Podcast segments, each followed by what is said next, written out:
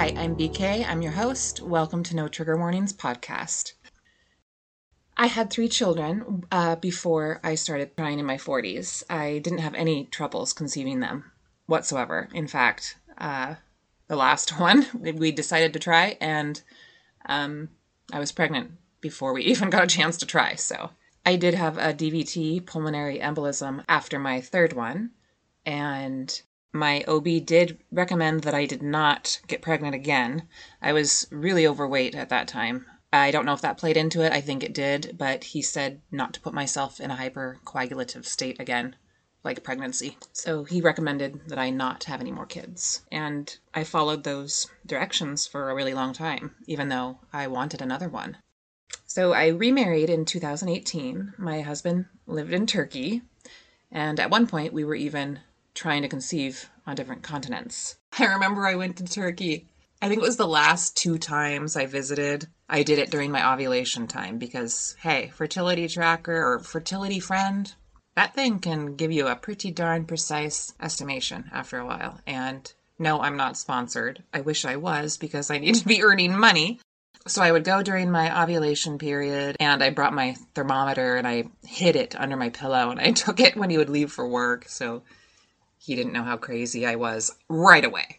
So when 1 month, 2 months went by and I wasn't pregnant, I was like, what is going on here? Like, this is weird. My periods were super light after getting my Mirena taken out, my IUD. I had regular, like, 7-day slaughterhouse when I was in my 20s and my teenage years. But my periods were like a day, a light flow, 1-2 days. That's it. So I know for a fact now, looking back, that Mirena messed up my lining using it for as long as I did. But so I was sort of wondering what was going on with that. 6 months goes by and I'm still temping, BBT. Basically, I ovulated early, I had light periods, and I wasn't getting pregnant. 2019, still trying, getting harder. You start to go a little crazy. Am I right, lady?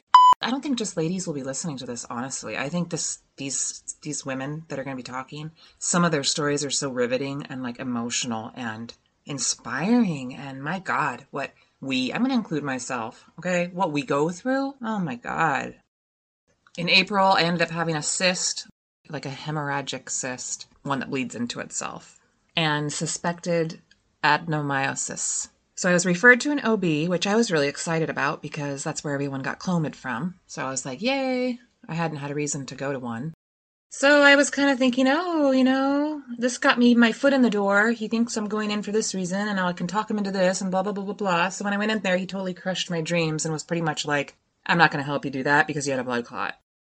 When I started trying to conceive with my husband, I was going to the gym 5 days a week. I was eating really low carb, really healthy. I was, doing all the things I should have kept doing. But me, in my head, I was like, oh my gosh, what if I'm wrecking my chances? What if I'm exercising too hard? What if I'm not eating enough carbs? And then I stopped going to the gym. My bread-loving husband moved here. So long story short, I gained, I think, 75 pounds. In 6 months right before he moved here and afterwards. So by the time I get to the OB, okay, I'm overweight, like not just, oh, she's thick, but overweight big time. So he's like, no, I'm not gonna. I left that appointment in tears. He said, there's this test we can get done to see if you can even conceive. This is what he said. And I'm like, what test to see if I can conceive? What planet are you from? This is what I'm thinking. I'm like, all right. And so I was thinking about it, and me and my husband discussed it, and we would try anyway if the number was low. So we didn't get that tested at that time. And the adenomyosis, it was suspected, and he said, here, go see if you can even have a baby, and hasta la vista. So it wasn't very long after that, a couple months, and I was like, what if something's wrong with my husband's sperm? Okay, I had gotten pregnant 3 times already. I didn't know things like HSG, I didn't know any of that stuff. And now it's the first thing I would recommend. If you're going to try to conceive and you're over 40, you go get an HSG. Just go get one right now. It's going to be one of the best investments that you've made towards your goal. So we went and did that, saw the RE, one of the REs in our city. Cost a little fortune, all of our savings, to be told that I needed to do IVF, basically. to have a good shot. My antral follicle count was 8. My AMH came back at 0.44, so that wasn't terribly bad. That time I thought it was the end of the world, though. End of the world. I thought I was never going to have a baby ever. So she tested that. She tested my husband's sperm. It came back excellent. So I was like, okay, well, it's not him. And they talked me into getting the HSG, which was extremely painful for me, that first one I had. She did push too forcefully, and maybe she kind of knew what she was doing, and she thought, okay, I can either hurt this lady and try to unplug this tube or stop. So maybe she was doing me a favor. I don't know. But it was very painful on the left side. But it got flowing. It was flowing, and my uterus looked fine. So we were like, okay. About that time, I think I started melatonin. My current blog post that I'm writing, it's actually about melatonin, how it's not just for sleeping. I found an online support group, started a thread in the older women's section, and slowly but surely other women started to write and respond and join. And gosh, 3.5 years later now, a lot of us are still there. And it's kind of amazing to still be in touch with some of these ladies. And it's my absolute honor to say that a few of them are going to be speaking on NTW podcasts. So I think September 2019, started the thread, was starting to get some support. It was really nice. And I was using soy isoflavones. I should mention first that I'm not a doctor. I don't know what I'm talking about. After a year of using it, cycle day 2 through 6, I pushed my soy isoflavones out to cycle day 5 through 9. I was just thinking, okay, maybe, I mean, people are saying you don't ovulate for like 5 or something days after your last day of Clomid. So if this is supposed to be like Clomid, which is what the internet says, it's not me saying that. So remember, I don't know anything. I thought, okay, it's worth a shot. Why am I doing it the other way? So I did that, but I also did one other thing. I started learning about early recruitment. So actually, after this episode, when you're finished, go to notriggerwarnings.com, my blog, and look at the post Early Recruitment. If your estrogen drops sooner than it used to, your FSH is going to rise sooner than it used to, and you are going to start this whole process sooner than you used to. And that's not good. So you go to that blog, you read that. I wanted to try to get a healthier egg. I wanted to ovulate a day or two later, and I didn't have much to go on. So I just bought over-the-counter estrogen cream, and I used it 3 times a day instead of 2 times a day for about 3 days. I did that right before my period was supposed to start. I don't know if it did something. I don't know. I got a BFP, and we were totally freaked out. Like, whoa. I don't know if my husband was really freaked out or not. I was. I didn't think it would ever happen. All those memories suddenly came back so quickly, pregnancy feelings and leukorrhea and the fire boobs, the lightning crotch. Sounds like a horror movie. Leukorrhea and the fire boobs, the lightning crotch. I went in at 4.5 weeks because I was having some pain. It was probably just the corpus luteum. We waited for our appointment at 7 weeks and 2 days, I think. And there was no heartbeat when we went in. You can disagree with me. I personally, if a heartbeat's not there at 7 plus 2, I'm going to be very, very concerned. I'm not going to consider that that's going to be a positive outcome. I would hope for it, but there's only so many miracles that I'm going to get. It was excruciating mentally. I hated that knowledge that our baby was deceased, and I was still carrying it. So we went back for the repeat scan, and again, there was no change. So we did the misoprostol. I ended up doing 7 doses before anything really happened. It was a nightmare, actually. Days in bed, not knowing when miscarriage would start, and anyway, it was really hard, and then went back, and it still wasn't all out, so I had to have a D&C anyway. And I had not told anybody that I was trying to conceive yet, except a friend or a couple friends, close friends. And so that was the time that I decided to tell my mom and my sister right before we did the repeat scan. I told them. So then the cat was out of the bag. My grandmother died a month later. My husband was having thoughts about maybe not trying for a while. I was incredibly hormonal.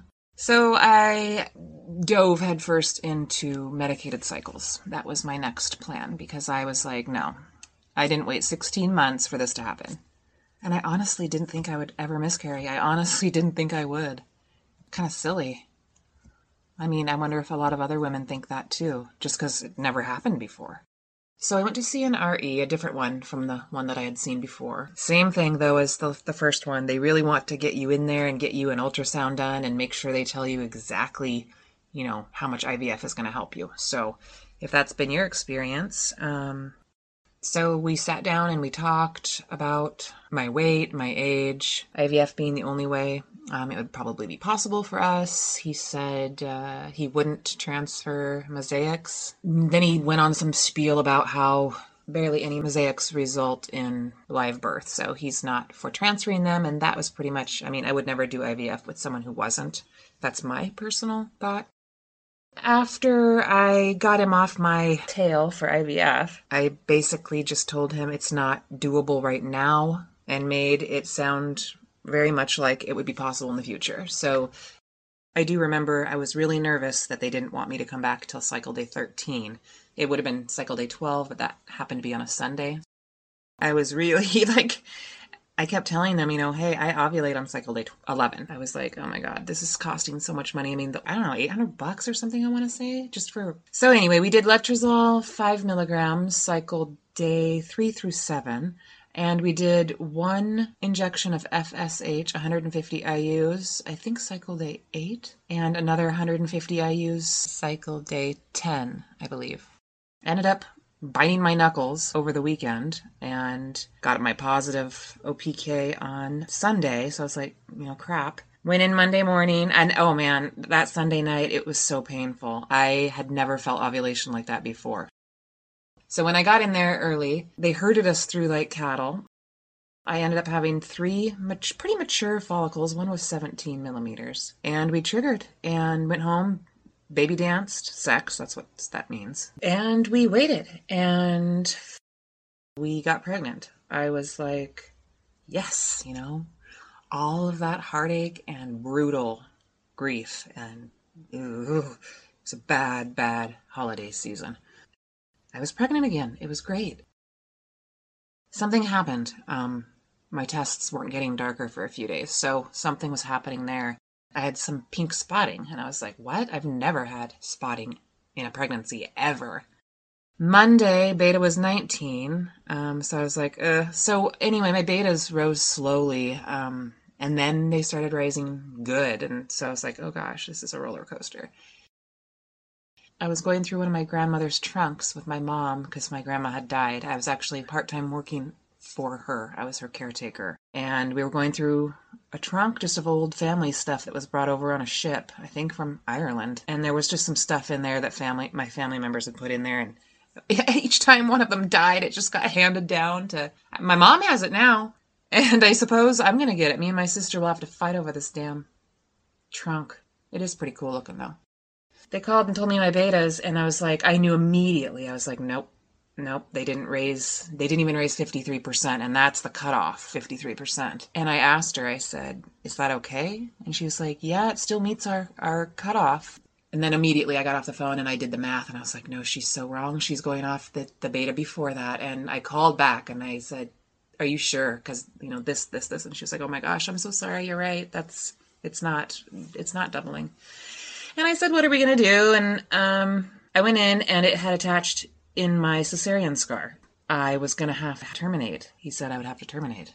And I would have to do chemotherapy if it continued to grow. But when we did the ultrasound, there was no fetal pool. So I guess the blood had restricted so much. It was probably a good thing that it was, because then we would have had to do chemo. And he wanted to anyway. He was sort of iffy. We were going to wait the weekend to see what happened and be prepared to do the chemo shot, but I had already started looking at IVF before this. I already had an appointment set up with CNY Fertility with Dr. Kiltz. It takes like 4 months to get in. So after my first miscarriage, I had set up appointments and I had been, you know, talking to a couple different people, one doctor in Turkey I was talking to. So I was really planning to look into that, but then I got pregnant, and then it was the cesarean scar pregnancy. And the guy in Turkey, I was really leaning towards him, Dr. S is what we'll call him, and he said, you know, try not to do the chemotherapy shot. He said, you know, it can be bad for egg quality, and I really wanted to jump on it. We had to follow my numbers down. They did come down. I didn't need the shot. I miscarried on my own. That miscarriage was pretty much the lowest point that I have ever dipped down to.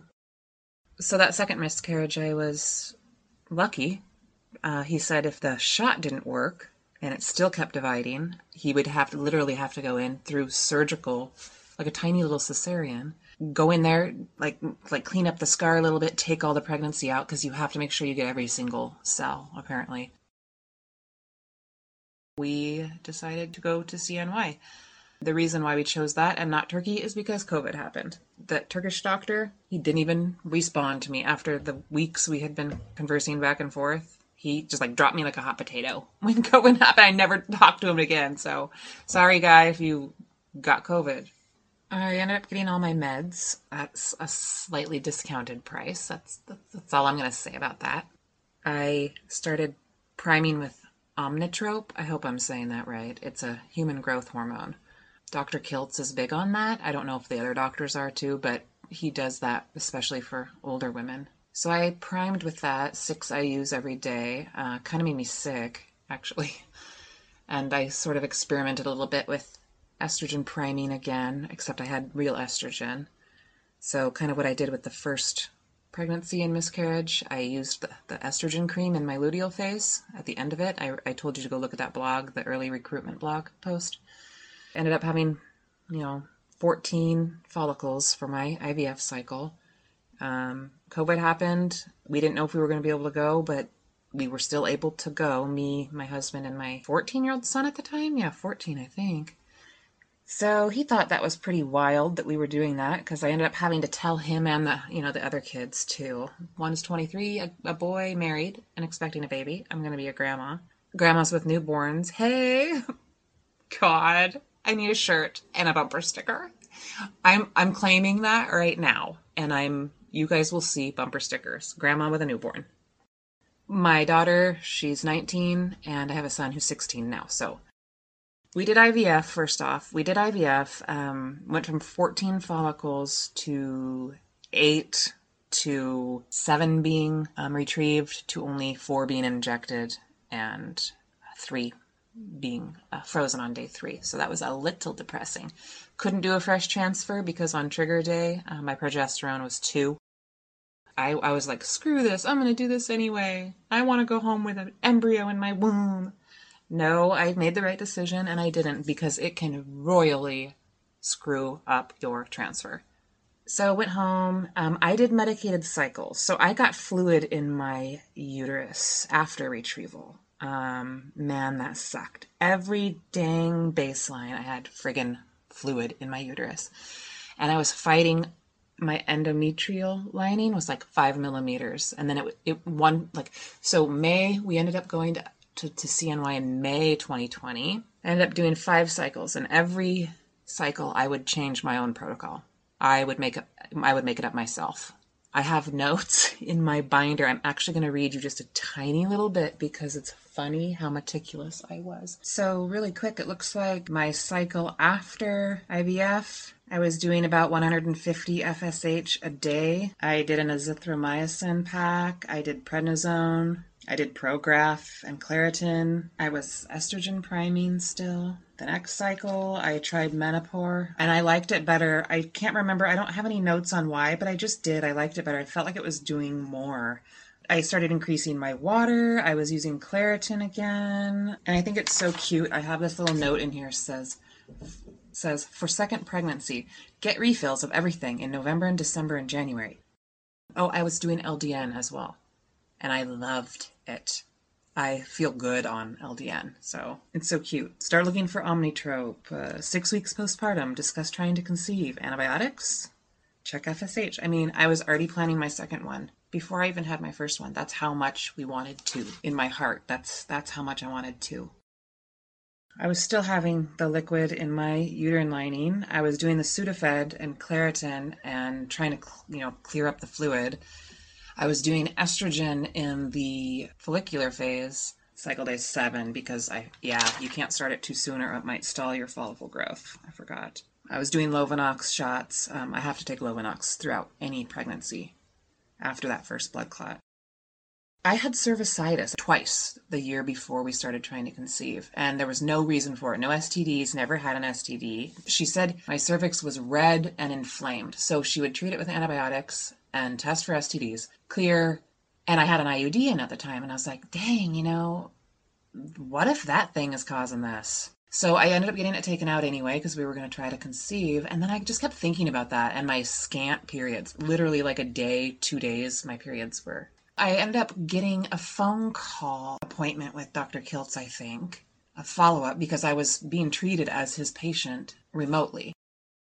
And I talked to Dr. Kiltz because I was really concerned still about my light periods and the fact that I had cervicitis twice. And so my issue was I wanted to repeat HSG. I figured, it had been time. I needed another one. My tubes could have got mucked up or something.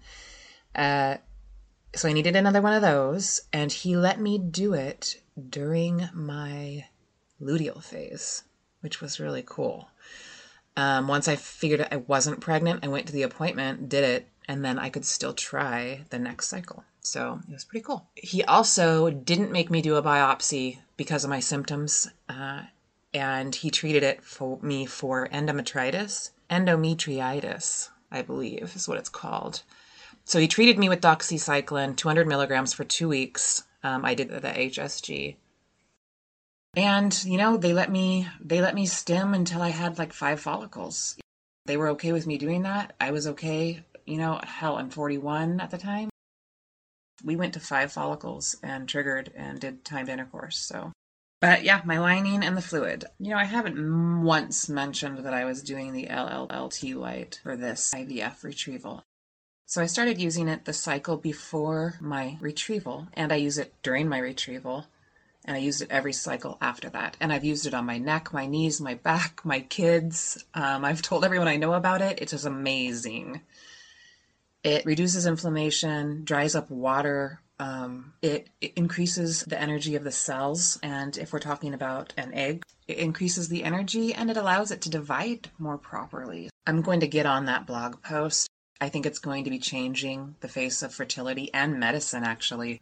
And there's various studies I will be linking to, so that'll be a very important blog post for everyone. Subscribe so you're notified when that comes out. I will be using it again when I do my egg retrieval for our sibling journey. I don't like calling it a sibling journey. It's not a sibling journey. It's the same journey I was on before, but even more important now because there's a third one wanting it. So he just doesn't know it, but he does. And then, I have other kids too, so. I started using the LLLT. I was using it the summer 2021. I started using Viagra suppositories. I was using estrogen patches before ovulation to try to get my lining up. I was doing the freaking pomegranate and the freaking beets. And, I was doing castor oil packs, actually. Those things are messy as hell, but they do feel kind of good. So I would do 1 day of castor oil packs, 1 day of the LLLT, 1 day of the packs. Finally, I was like, what the f***? Sorry. Why do I have no lining? Why do I have all this freaking fluid? So I tried Mucinex, and I also did something else. I thought to myself, why was my lining during my retrieval like 9 millimeters? It was amazing. It was like luscious, thick, liney, but I couldn't transfer. What was it about that retrieval that I hadn't repeated? And the fluid. The fluid was, Omnitrope.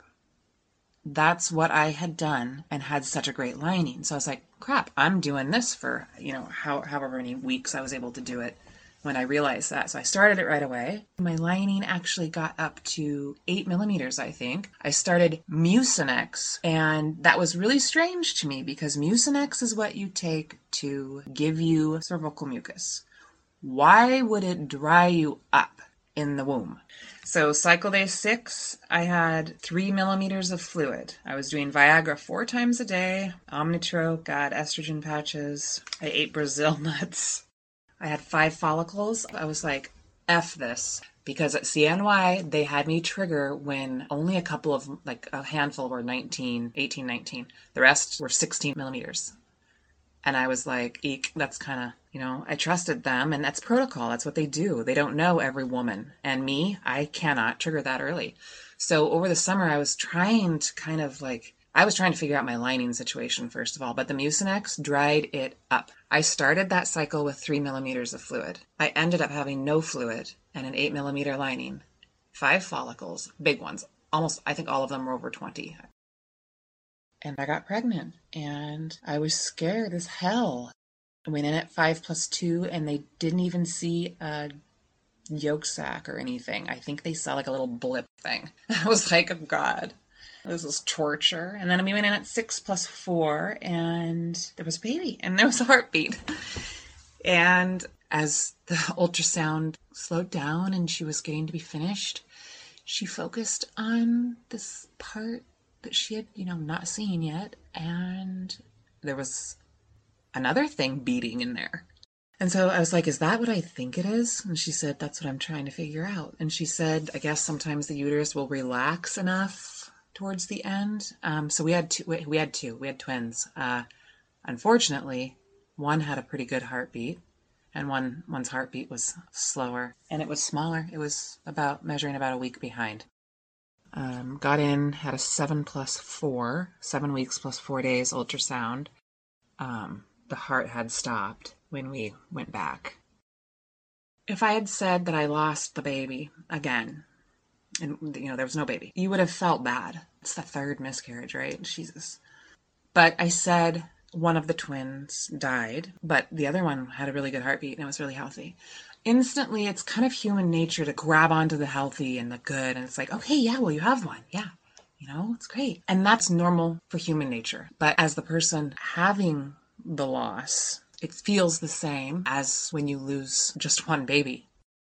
There's no difference. It's the same loss as if you just have one. But you have to, you know, just be happy. And you know what? No, you don't. You don't have to just be god dang happy. You don't have to be, because it's not a happy situation to be in when you're losing one. And people forget that, you know, that's what's going on. I don't like the term vanishing twin. I saw mine. I saw the heartbeat on the screen. So he said there was like, he was like 30% chance it'll come out and the other one will stay in and be fine. A 3rd chance it will come out and take the healthy one with it. And then a 3rd chance that it'll just stay inside and like reabsorb. I mean, those are damn good odds if you're, you know, playing the lottery. So we were to come back in 2 weeks. So we came back at 9+4. And when I went to the bathroom to leave my urine sample, blood started literally dripping. I mean, I knew sometimes it happened in pregnancies and a little bit was okay, but this was dripping into the toilet. I thought, okay, I don't know what I'm miscarrying, but I'm miscarrying.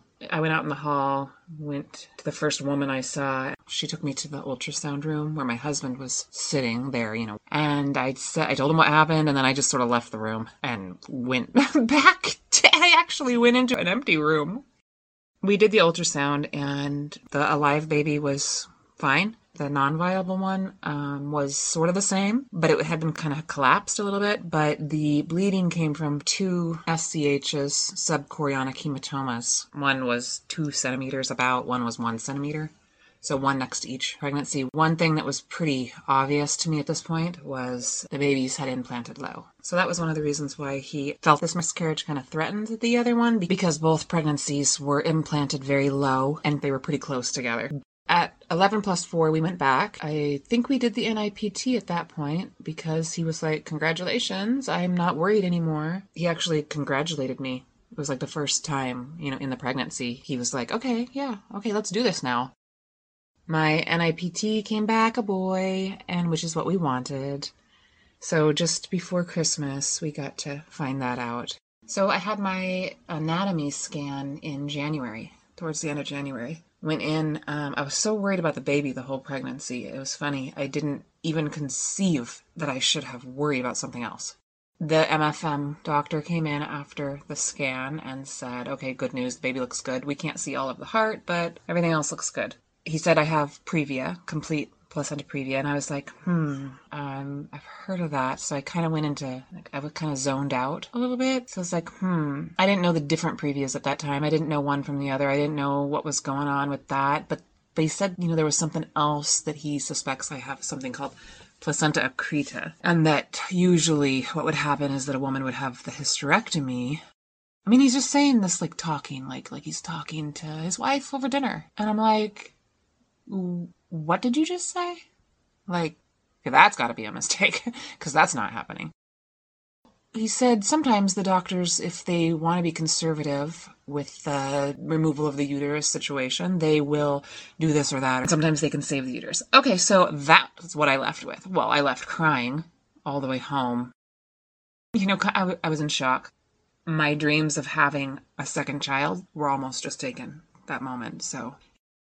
Accreta is when the placenta becomes attached to the wall of the uterus. So usually, I read a whole bunch online, that you should be able to scoop the placenta, like you could put your hand between it and the wall of your uterus and like be able to carve it off, kind of. And accreta is when it attaches, like it sends out little feelers into the surface of your uterus and it won't come off. I don't know how that would be sewn up, and if it's attached a lot, it's dangerous to do that because a placenta is like a monster heart. In fact, we would refer to my placenta as the monster after a while because it was unstoppable, really. I mean, it takes its job very seriously. One of its jobs is to, you know, keep a human being growing alive with blood. That's usually why they have an oncologist as part of the team because they are used to really invasive type of tumors are very invasive, and so is the placenta. The doctor said it is very similar to a tumor, in fact. So with accreta, it attaches, and increta is when the placenta grows through that barrier wall that separates the inside of the womb from the musculature part of the uterus, the wall. I think it's the myometrium. It's when it grows into that, like the insulation in your wall, like it was to punch through the wall itself and kind of grow all through the insulation. It could just grow a tiny bit or it could grow all through it. And also if it grows into your cervix, that's also increta. And then I believe it's called percreta is the final one. And that's when it goes through one side into the wall, out the other side, onto other organs, possibly the bladder, intestines, ovaries, whatever it can find to. I don't know what the hell it's looking for, to be honest. You'd think it would have a fine darn spot in the uterus. I asked all sorts of questions, you know, about keeping the uterus, and he's just, like, I can tell, he's like, you know, he's thinking to himself, this isn't going to happen, but I got to tell her something. I'm sure that's what he was thinking. I said, if it's not that bad, when he gets in there, at least could he look and see if he could save it? Because we have frozen embryos that we are going to transfer for another baby. That's our plan. That's what we want. He said, yeah, I'll do that. So that was nice of him. Because from that moment forward, I had no control over anything. When 28 weeks came along and I had my scan, it was even worse than the first time. Definitely accreta. Actually, it was increta at this point because it was all through my cervix, which felt weird, and I was in pain as well. It was getting harder to stand, and it was weird. After I would walk in the store, it would be like a sharp bone feeling almost, like an intense throbbing ache in my, I don't know, I want to say like my cervix area, but I couldn't tell where it was coming from. And that's not really where it felt like. It was just strange. So I think it might have just been my uterus. I don't know. I can't tell you what it was, but it increased as time went on. It got worse and worse and worse to where I didn't even stand for more than a few minutes at a time and a handful of times a day. So went back at 28 weeks, it was worse. And they're like, okay, this is what we're going to do. You're going to be hospitalized at 32 weeks for 2 weeks for monitoring. And then at 34 weeks, you will have the baby. I wasn't okay with that. I at all was not okay with 34 weeks. That wasn't even the issue though. The issue was in my reports from the MFM to my OB, I read, you know, highly suspect that this pregnancy will go before 34 weeks. Meaning I should be prepared at any time because the placenta looked like it was through the wall of the uterus, meaning it would grow onto other organs perhaps, it was near the bladder. They can't tell really anything 100% from ultrasounds. I was fully prepared to beg to keep my cervix, which really sucked because I had to lose my uterus. I knew that now. There was a gynecological oncologist and a urologist both on board in case, just for invasiveness, and then urology for, well, I ended up needing it, just put it that way. And my OB also needed his partner, another OB, and there was other people as well, like the residents and other doctors from the practice. As the weeks went on, of course, I was afraid of hemorrhage. I heard horror stories of women dying in their sleep when they hemorrhage because it can be so much blood so fast. And I was worried about my bladder. So that pregnancy sucked. Once I learned about it, 20 weeks, you just pray to God you make it to 24 weeks. And that's what I was doing. I was just like, I had a calendar on the wall and every day I crossed off a day until I got to 24 weeks. And then I made a new calendar with 2 more weeks on it. And I made it to 26 weeks, and that's how we live through pregnancies sometimes. It's not peaceful to be pregnant when you've lost. So I was in a weird, emotional, numb headspace, I guess you could say. I couldn't really tell people how I was doing because I would cry. I couldn't really talk about it out loud or I would cry. If my husband, came home, how are you doing? I would cry. We went in, spent 2 weeks there, went into false labor twice. That was interesting. I'd never gone into labor at all with my other 3 kids. So it was kind of weird having contractions and watching it and feeling it. I mean, it was scary because I wanted every day. 32 weeks is too early. 33 weeks is too early. So every day I was just like, no. This can't be happening. I haven't written this part of my blog yet. I've actually been writing my journey, and that's at notriggerwarnings.com. And I go into a lot of detail with that, and I think I'm going to stick with that being the method that I go into detail. When we met with the NICU, it was COVID, so we weren't going to be allowed in the room together with the baby. I just had a major surgery, and I was in so much pain, and I couldn't see the baby for 24 hours. I wanted my husband with me. That's nature, You want your support person with you, whoever that is. The surgery was, I felt helpless and hopeless and scared as shit in that operating room. There was 5, 10, 15, 20 people, maybe a dozen huge machines. There was barely any room for anyone.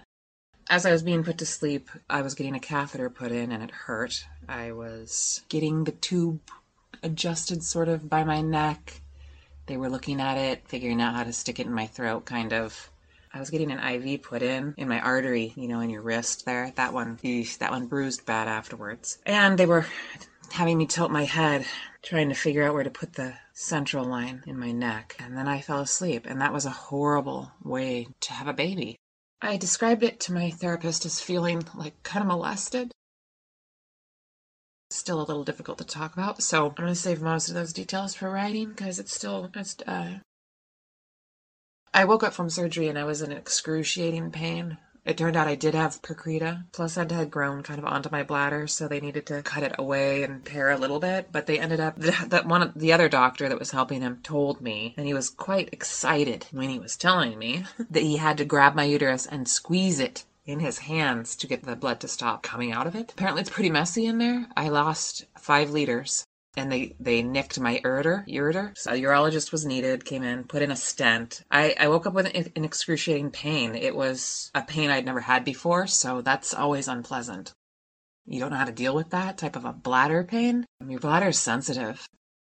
It was spasming over and over like contractions. It was really strange, just like contractions, actually. Immediately when they got me back into the labor and delivery room, it was the same room. I thought after a major surgery like that, maybe I would be taken somewhere else, but I had to get one of those hot air blower things put on and the thing wrapped around the bed, because I was shivering. I was so cold. And I think that happens with blood loss. So I was in a lot of pain. I'm just going to say that, a lot of pain. Went home after 6 days, came back on the 12th day because that's a whole nother story. I got sick. I got very sick. I got a fever. I had a fever every day for 5 days. Went to labor and delivery, got checked out, had urine tests and blood tests. And I ended up, I was really sick. I developed the fever just one day after I got home. I went to get my JP drain removed. I don't know if anyone's had one of those.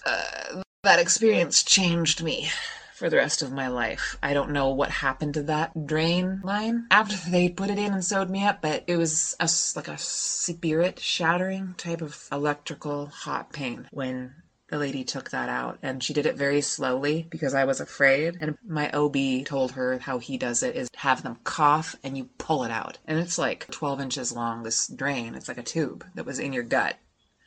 And they pull it out of this tiny little hole. I mean, like you have this like bulb hanging out of your stomach that you have to empty, and it's attached to a tube that's that long inside you. And so she's pulling this out really slowly. And I'm thinking, now that I'm thinking back on it, it reminds me of something that like in the old time wars you would have to go through. And there's no pain management.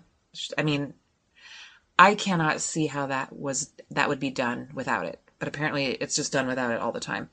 However, I did research it a bit, and there are certain times when it can be excruciatingly painful for people to get it removed. And I'm glad it only lasted 5 minutes. But I got a fever that night. I started getting a fever that night, and I don't know. It kept getting worse, and on the fifth night, it was a Friday, I woke up at 1 a.m. with rigors. I was shaking uncontrollably. I could not speak through my teeth. I thought I was going to break my teeth, actually. My mask had blood on the front and on the inside because I was biting my tongue over and over again. It was a traumatic experience. I'm just going to save that for my blog. I ended up getting 2 more units of blood because I was feeling really gross, actually. I was feeling really gross. It was hard to breathe when I moved, but they put me up on the sepsis floor where they were excited because I was so young and a lot of their patients pass away. God, I just remember feeling so sick. And they gave me so many antibiotics, big gun antibiotics. And I was still trying to pump. God, it hurts so bad to pump. I would cry just thinking about having to pump. And the baby came home on the 22nd day. I only stayed a few more days in the hospital. And it was rough. It was really rough. That was a rough time having him in there. He wouldn't eat. He was so tired. He was just like, just feed me through this tube in my nose. Just like, that's fine. A year goes by, not even a year. And there's a whole bunch of life that happens in that amount of time. You know, we went through some shit. And after the hurricane goes through, you're left with the damage. And there was some damage. I never stopped wanting another baby. And immediately, at 20 weeks when they told me that, I immediately started looking up surrogacy. Immediately. Because I remember, I read online a woman talking about Ukraine and that it's quite affordable. I mean, $40,000 USD. I mean, that's 50% less than it starts at here. But that thought was so far off, and even having that money was so far off, I had no idea how we would do it. I was staying at home now with a baby, and I didn't tell my husband how I was feeling about it. I never told him I wanted another one. I mean, that was the plan all along, but after surgery, we never discussed it. I'm not finished yet. I'm going to do another IVF retrieval, and we're going to do a gestational carrier with our own embryo, and I'm earning the money to do that by doing this. Actually, with the podcast, I mean, the ads, it's tricky. You know, you have to read them at the beginning or in the middle. And I would have to find the right ones. I mean, expect that to happen. My blog, it's going to be a great resource for women over 40. And for me too, now that I'm going back through the retrieval process. I mean, there's some things that I need to know again. But for updates on me, continue checking out my blog. Subscribe, please. A lot of the posts are going to be men, non-binary friendly posts about supplements, you know, that are extremely important for trying to conceive, but also really good anti-aging supplements. So make sure to subscribe. Thank you so much for joining me, and make sure to tune in next week, Saturday, 10 o'clock a.m. Pacific Standard Time, and we will hear from Sweetheart, who is on this journey as well. Have a good week.